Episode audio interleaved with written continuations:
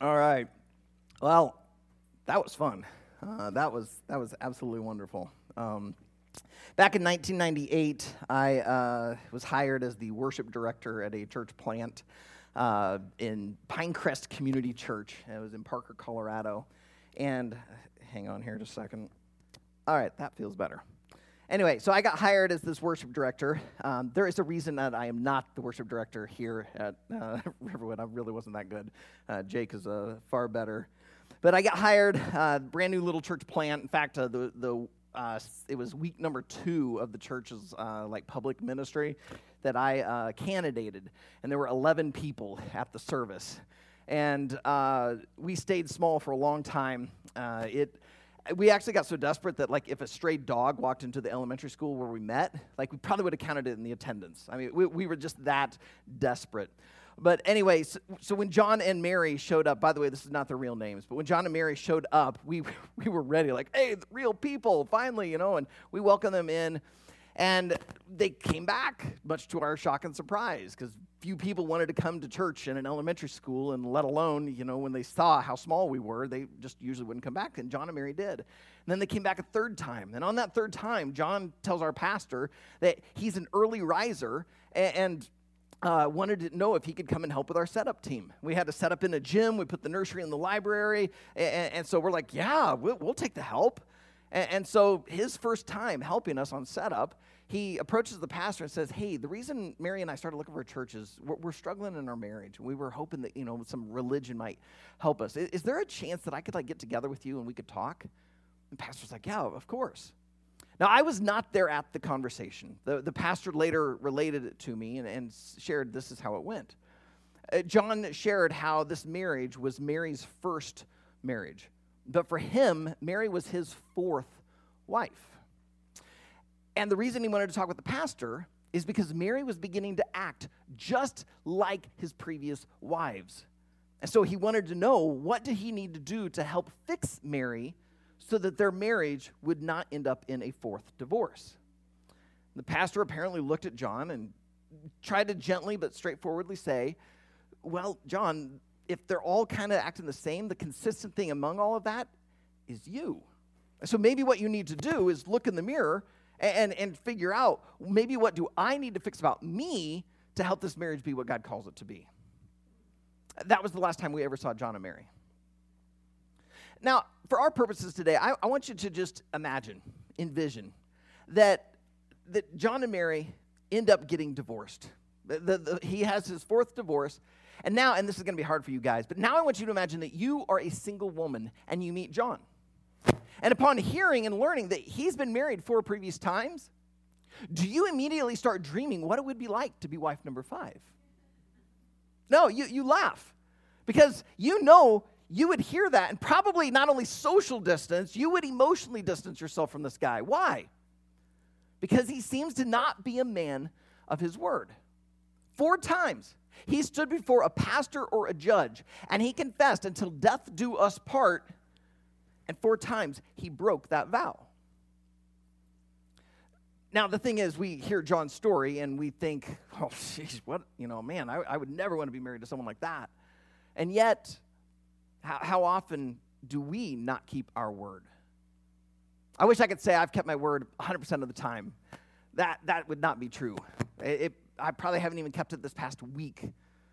I, I remember a time when I, I got hired at this uh, Bible church in Cedar Rapids, Iowa. I was the young adult pastor. And uh, this gal was leading a Bible study. And so she asked if she could meet with me about her Bible study. Oh, yeah, I'd love to. Well, I, I forgot. This is before smartphones. I had a Palm Pilot, but I just wasn't using it. I was running off memory, and, and my memory failed me. I forgot. Thankfully, she was very gracious. She forgave me for it. We set another time. Yeah, I forgot the second time. And I wish I could claim it was for like a really good reason, like I got kidnapped. but no, I was at Best Buy. Like, it was lame. I, I don't think she ever trusted and respected me again. When, when someone doesn't keep their word, it, it just does something in us, and we view them a little differently. And yet, all of us have done it. Now, sometimes it's just in the small thing. Like someone asks you to empty the dishwasher, you're like, yeah, yeah, I got it. But then you, something comes up, you forget, and you don't get it accomplished. But sometimes it's the big things. Sometimes it's things that are so big, we, we really wouldn't want anyone to know. Like you keep a secret that you've been married four times, or that you stood in front of a pastor and witnesses and, and said, I, I will be married to you and I will stay faithful, and yet there's that affair or that one time fling.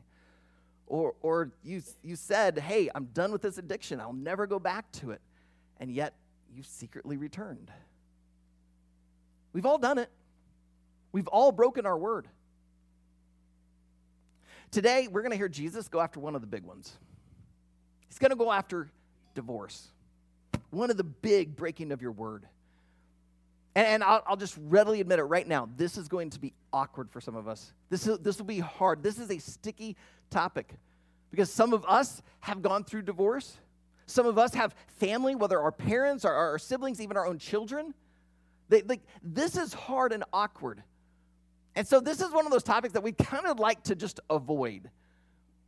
But what I hope happens today is that you don't feel beat up or you feel like Jesus is old fashioned and out of touch based upon what you hear him say. Instead, I hope by the end of our time together, you will actually leave here or log off incredibly encouraged.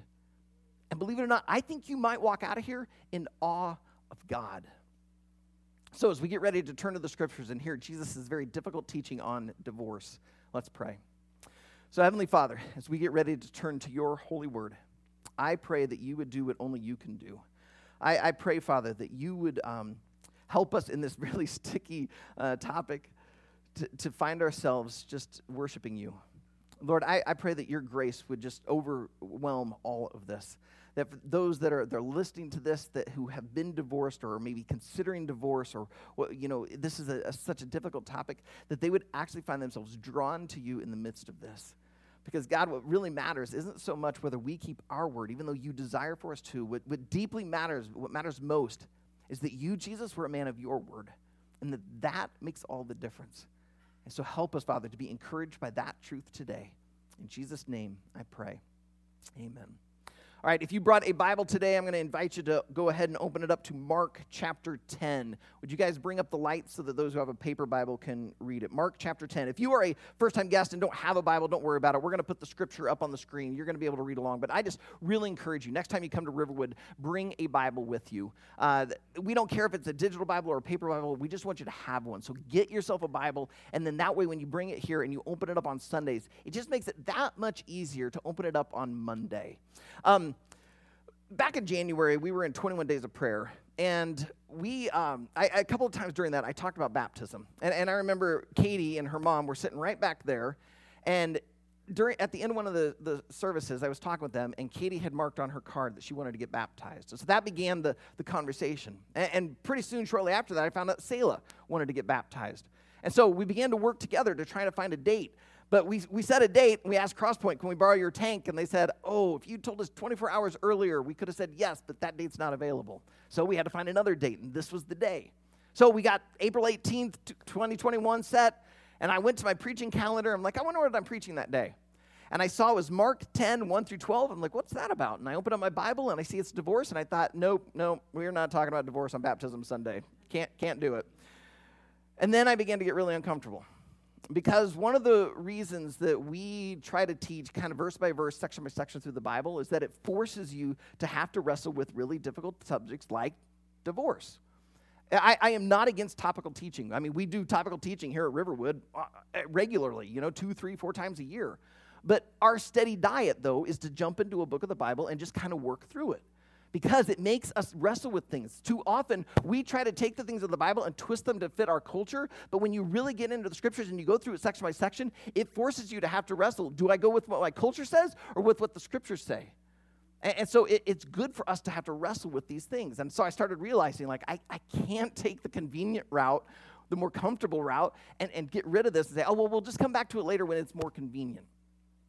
Well, as I was wrestling through this, this is now getting to be in, in March. I suddenly realize this is actually the perfect topic for us to talk about. And, and, I hope that by the end of our time today, you'll be thankful that God arranged for Baptism Sunday at Riverwood Church to be on this day and that this was the passage and section chosen. And I hope that by the end of it, you will be thankful that we talked about this today. So, with that said, let's get into it. We're starting off Mark 10, verse 1, and we're going to read the first 12 verses. And he, Jesus, left there and went to the region of Judea and beyond the Jordan. And crowds gathered to him again. And again, as was his custom, he taught them. And Pharisees came up and, in order to test him, asked, Is it, excuse me, is it lawful for a man to divorce his wife? And he answered them, What did Moses command you? And they said, Moses allowed a man to write a certificate of divorce and to send her away. And Jesus said to them, because of your hardness of heart, he wrote you this commandment. But from the beginning of creation, God made them male and female. Therefore, a man shall leave his father and mother and hold fast to his wife, and the two shall become one flesh. And so they are no longer two, but one flesh. What therefore God has joined together, let not man separate. And in the house, the disciples asked him again about this matter. And he said to them, Whoever divorces his wife and marries another commits adultery against her. And if she divorces her husband and marries another, she commits adultery.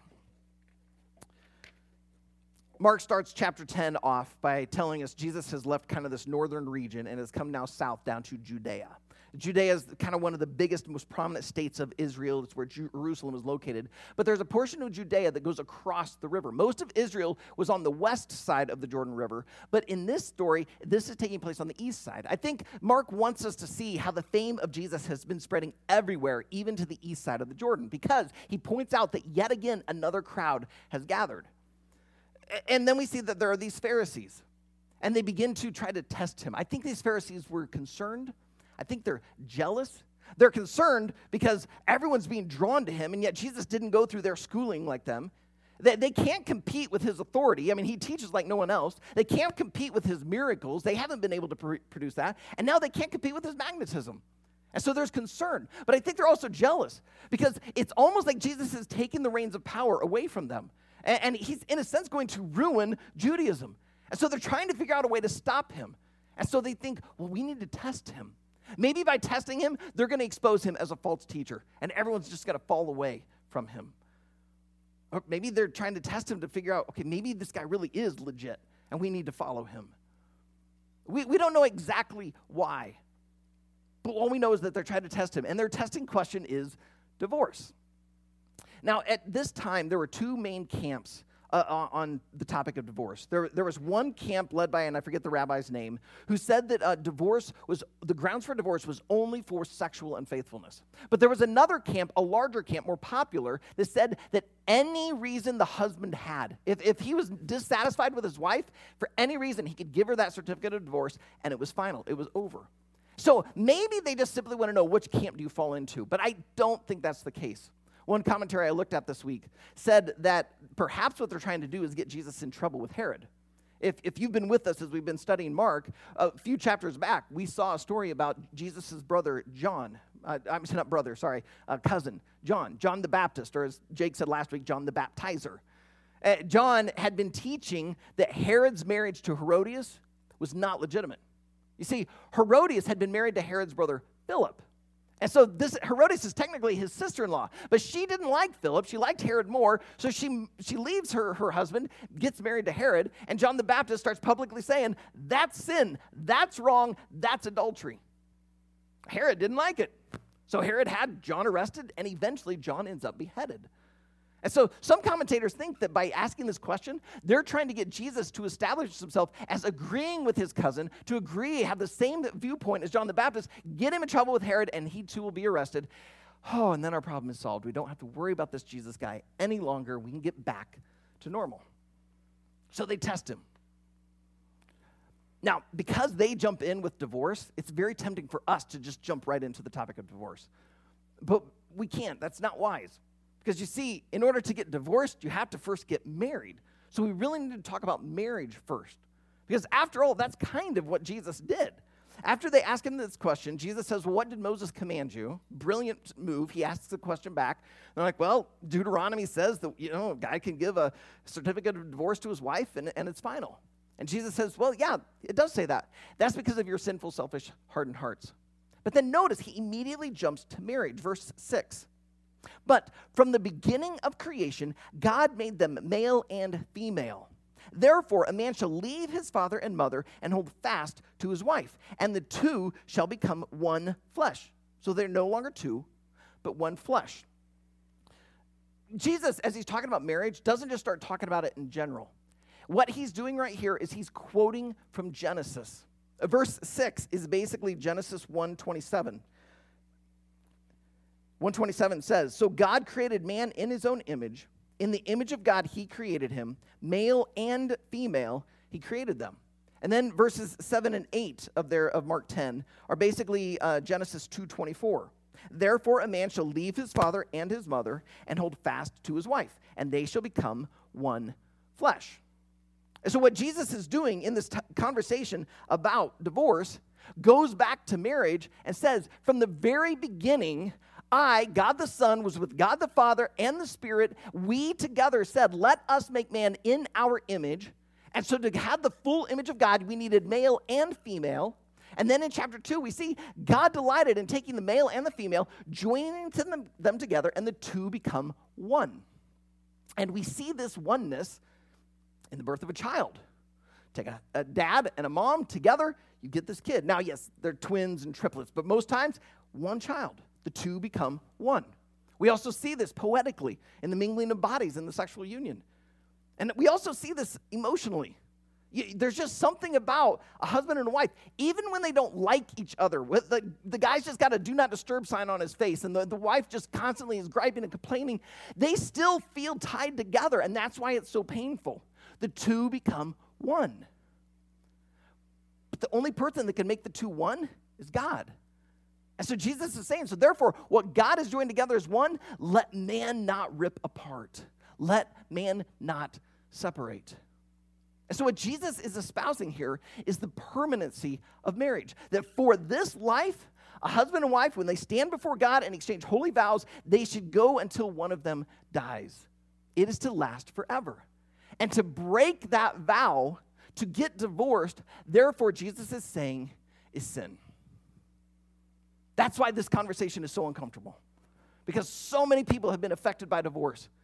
And then you have some closed minded pastor like me saying, well, it's sin. Now, I want you to know, scripturally, there are some exceptions. There, there are two, maybe three examples in the scriptures where divorce would not be a sin. Jesus gives us one of those in Matthew 19. In, in Matthew 19, he says that except for sexual unfaithfulness, because if, if the idea is that the two become one and one of them is gone and given their body to someone else who's not their spouse, they've broken the vow. And so to get divorced is merely to acknowledge kind of what has already happened. But then in 1 Corinthians 7, God writes through Paul that if, if you're married to an unbeliever, someone who does not know Jesus, and you do know Jesus, if that unbelieving spouse leaves, you can let them go and get divorced, and it is not a sin. But as long as they want to be with you, you make this a permanent marriage.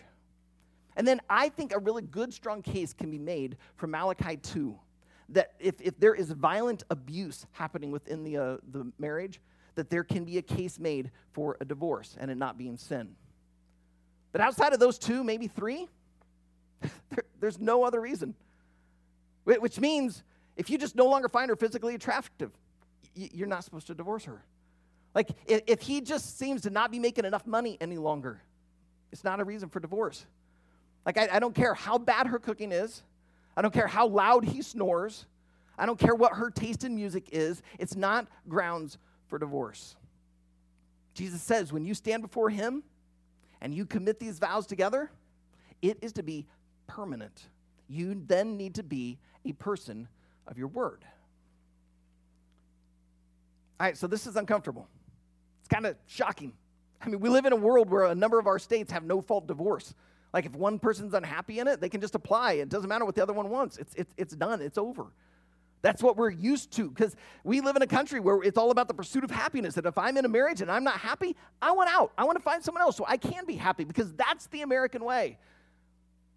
Well, this may be surprising, but this was not just shocking to our culture, it was also shocking to Jesus' culture. You see, the, the Jewish men they took this Deuteronomy passage where Moses says, You may give a certificate of divorce, and they ran with it. Under Jewish law, a woman could not divorce her husband. But a husband, All he had to do was dra- write up a draft, give her the certificate of divorce, and it's done. So, like, he could be abusive. He could even take a second wife. The, a lot of Jewish communities, there was polygamy. She could do nothing about it. He could be breaking his vows. She's stuck. Now, in defense of the certificate of divorce, it, it actually forced me, it was actually a way to protect the women because that way a guy couldn't just like kick her out, say, I don't want you anymore, we're divorced, and then later say, Well, she abandoned me. No, but he had to give her that certificate of divorce, and then that showed everyone that she was available to be remarried. But she couldn't file for it, she couldn't make it happen. It was so unfair. She was trapped. And, and so the, her only options were, were to return home to her parents or to get remarried. Like she couldn't just go get a job, she couldn't just uh, lease an apartment. Like she was dependent upon the, the community. So it was a very dangerous thing for her, and yet guys did it all the time. And so divorce and remarriage was very common in Jesus' day. And so to have Jesus standing in front of this crowd, debating with these Pharisees, and talk about the permanency of marriage would have made a lot of them do the same thing as us. what? But it wasn't just shocking to, to the Pharisees in the audience, it was also shocking to the disciples. Did you notice in verse 10? They, they go back to this house. We don't know exactly what house this is, but they get back there, and it says they wanted to talk more about this matter. That's because they're going, Seriously, Jesus? In fact, in, in Matthew's version of the story, they even blurt out to Jesus, like, it's better not to get married then. Now, you would think in this moment, Jesus might kind of soften things back down. If it's just him and his guys, he's like, oh, okay, okay guys, you know, I kind of said it a little strongly out there, but okay, but here's what I really meant. No, that, that's not what Jesus does. He actually doubles down. Look at it there, verses 11 and 12. He says, Whoever divorces his wife and marries another commits adultery against her. And if she divorces her husband and marries another, she commits adultery. I want to point out two things from this. First of all, Jesus is pointing out more and more his permanency on marriage. So much so that he is saying that even if the guy gives the woman a certificate of divorce, the world may see them as divorced, but in God's eyes, they're still married. He still sees them too. Because again, Jesus says, What God has joined together, let man not separate. So God has joined these two together as one. And so just because he gave her a piece of paper saying we're done, it does not mean it's now ripped. That's why, in Jesus' eyes and God's eyes, if a divorced man goes and marries another, he sees it as adultery because in God's eyes, they're still connected. Okay, now this gets even more uncomfortable because not only is divorce pretty prominent in our society, but remarriage is too. So, so does that mean that if you're remarried, you need to now go get divorced to go back to your previous spouse? No. I mean, take, take the story of John that I opened with. Married four times, divorced four times. Well, I don't know about the fourth one, but I'm going to assume. All right. Does that mean that if, if he stayed married to Mary, that suddenly he's like, oh no, like I, I, shouldn't have done this. This was wrong. So he divorces her to try to go back to wife one. But what, what if wife one really doesn't no longer want her? What if she's already remarried? Does he now try wife two? What, then on to three? Like, think what Jesus would say to us is the marriage you're in right now, that's your permanent marriage. You make that one. Yeah, maybe you had legitimate reasons for why the first divorce, and maybe you didn't. Maybe the, the marriage you're in now, maybe it began in the eyes of God as adultery but there is forgiveness through the cross. Jesus forgives you of your sin. And so when you've confessed that sin, now you find yourself in a marriage, this is your permanent marriage. You give your all to this one. You seek to love and respect that other person, and you do this to honor God, you do this to honor them. And yeah, it may be difficult right now, but the easy way out is not the answer. Jesus is saying, stick with it. He can do far more in this marriage than you realize. So he's reiterating the permanency of marriage here, even privately with his disciples. But then I wanted you to see a second thing that he says in there. Did you notice the last phrase? After warning a guy saying, hey, if you, uh, you know, divorce your wife and remarry, it's adultery. He says, if she divorces her husband, remember, we just talked about how under Jewish law, women could not divorce their husbands. Some scholars believe that Mark actually added this because a lot of Mark's audience was, were Romans. And under Roman law, a woman could divorce her husband. So, so maybe he's adding this in for the, the Romans that might be reading. Other scholars think that Jesus was being proactive. He knew that the culture would eventually change. And so he wanted these words recorded so that they would know hey, uh, uh, one day women can get divorced, but no, you, you got to stick with this. But even some conservative scholars that I read this week, even they argued that this right here helped to elevate women. You see, by men being able to give the certificate of divorce and women being able to do nothing, they were basically just a step above property. They were like just barely above slaves. And so just to give her that certificate of divorce, it was like, it was like just selling off a slave. And what he's saying here is no, even if she tries to divorce, he's raising her elevation. Now, don't get me wrong. I believe that, that men and women are different. I, I believe they complement each other incredibly well. But it does not mean that the man's more important and the woman is less. Jesus is actually elevating her and putting her equal because he gives her the exact same warning as he gives the guy. Because she could be just as tempted to want to get out of this marriage. Because maybe he's not being faithful, maybe he's not being who she thought he was. And Jesus is saying, honor me, stay with it, stick with it. Okay, but let's be honest, this is still hard. All right, yeah, so what? Jesus raises her up. She's, she's trapped. Like, how is that a good thing? What I want to do is I want to kind of help change your perspective. And, and, and I think to do that, we need to ask ourselves a question Why is Jesus so passionate about the permanency of marriage? Like when he's alone with his disciples, why does he double down and even go further? Well, we've answered part of it already. Jesus, as God the Son, was with God the Father and the Spirit when they made humans, made male and female, and brought them together. So Jesus knows this has been the plan from the beginning. So he wants to see that because God always knows best. So he wants to see that because he knows that's for our best. But I think there's something else, a second reason, and that is that marriage points to the gospel. In the book of Ephesians, God writes through the Apostle Paul about this topic of marriage. Uh, Paul begins writing first to, to wives. And in that conversation, he basically points them to Jesus. And then he shifts to husbands. And as he talks to these husbands, he basically points them to Jesus. And then as he begins to wrap up the conversation, he says this, verse 31. Therefore, a man shall leave his father and mother and hold fast to his wife, and the two shall become one flesh. Okay, hang on. We've already heard this. This is the same verse that Jesus quoted. This is Genesis 2:24. Oh, okay, so, so Paul's doing what Jesus did. He's going back to the beginning, showing what, how marriage is. Okay, I get it. Now listen to what Paul says. Verse 32 This mystery is profound. Some of us would pause and go, Yeah, of course, Paul is profound, you know, because you got this one guy and you got this one woman, and yet the two become one. I mean, we just don't fully figure it out. We kind of see it, but it's, it's a mystery.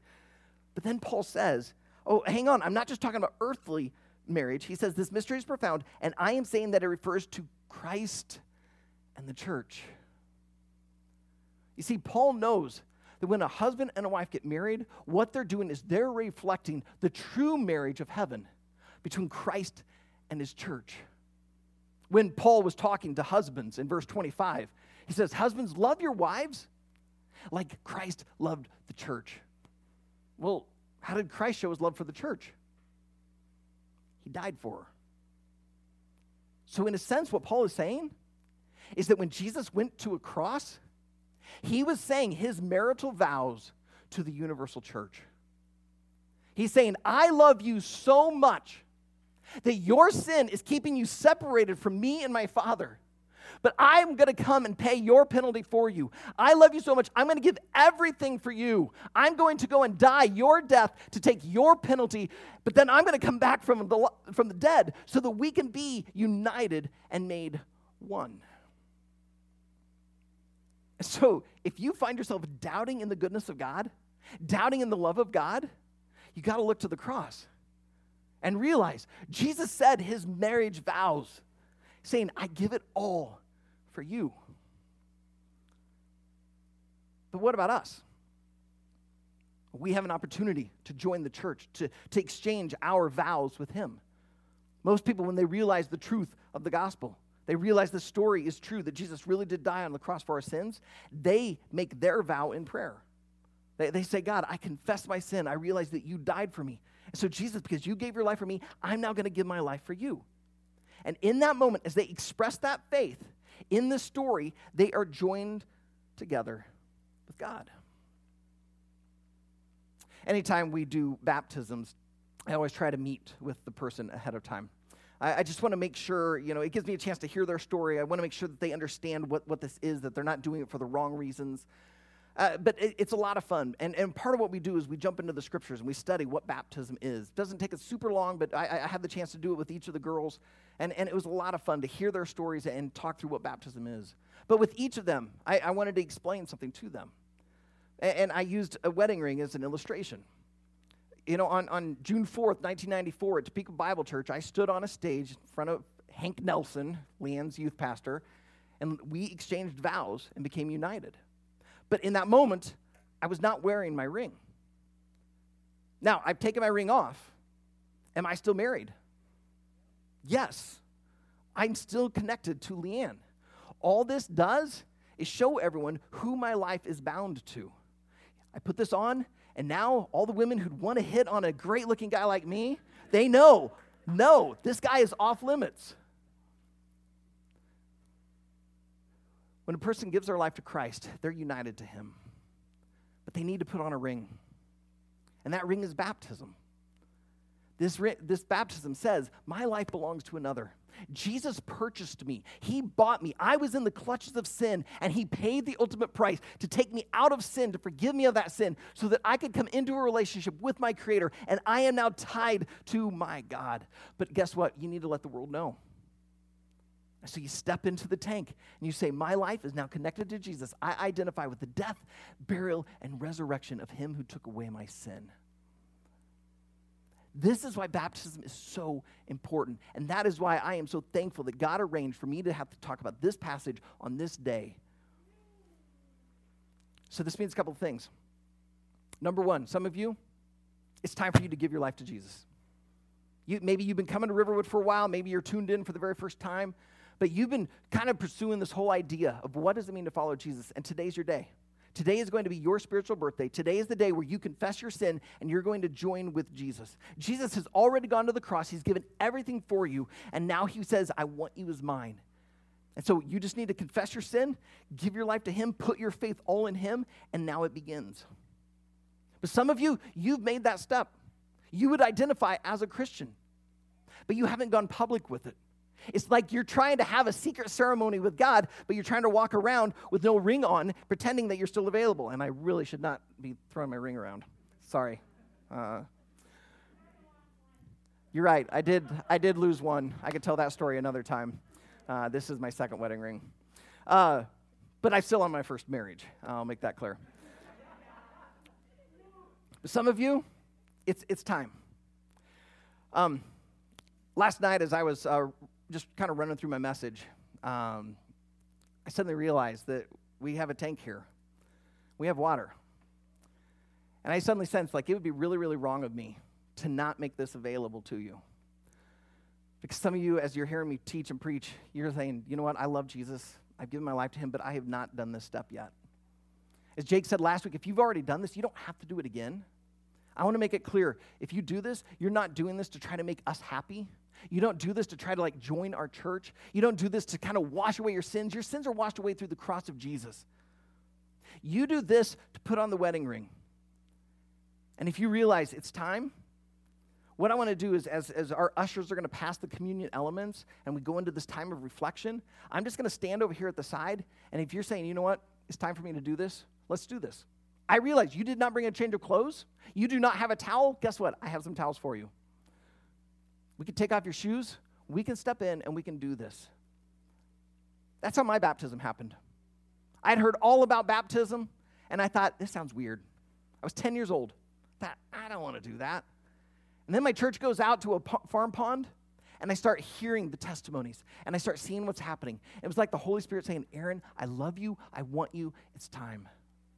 So I walked up to my parents, and I said, I want to get baptized.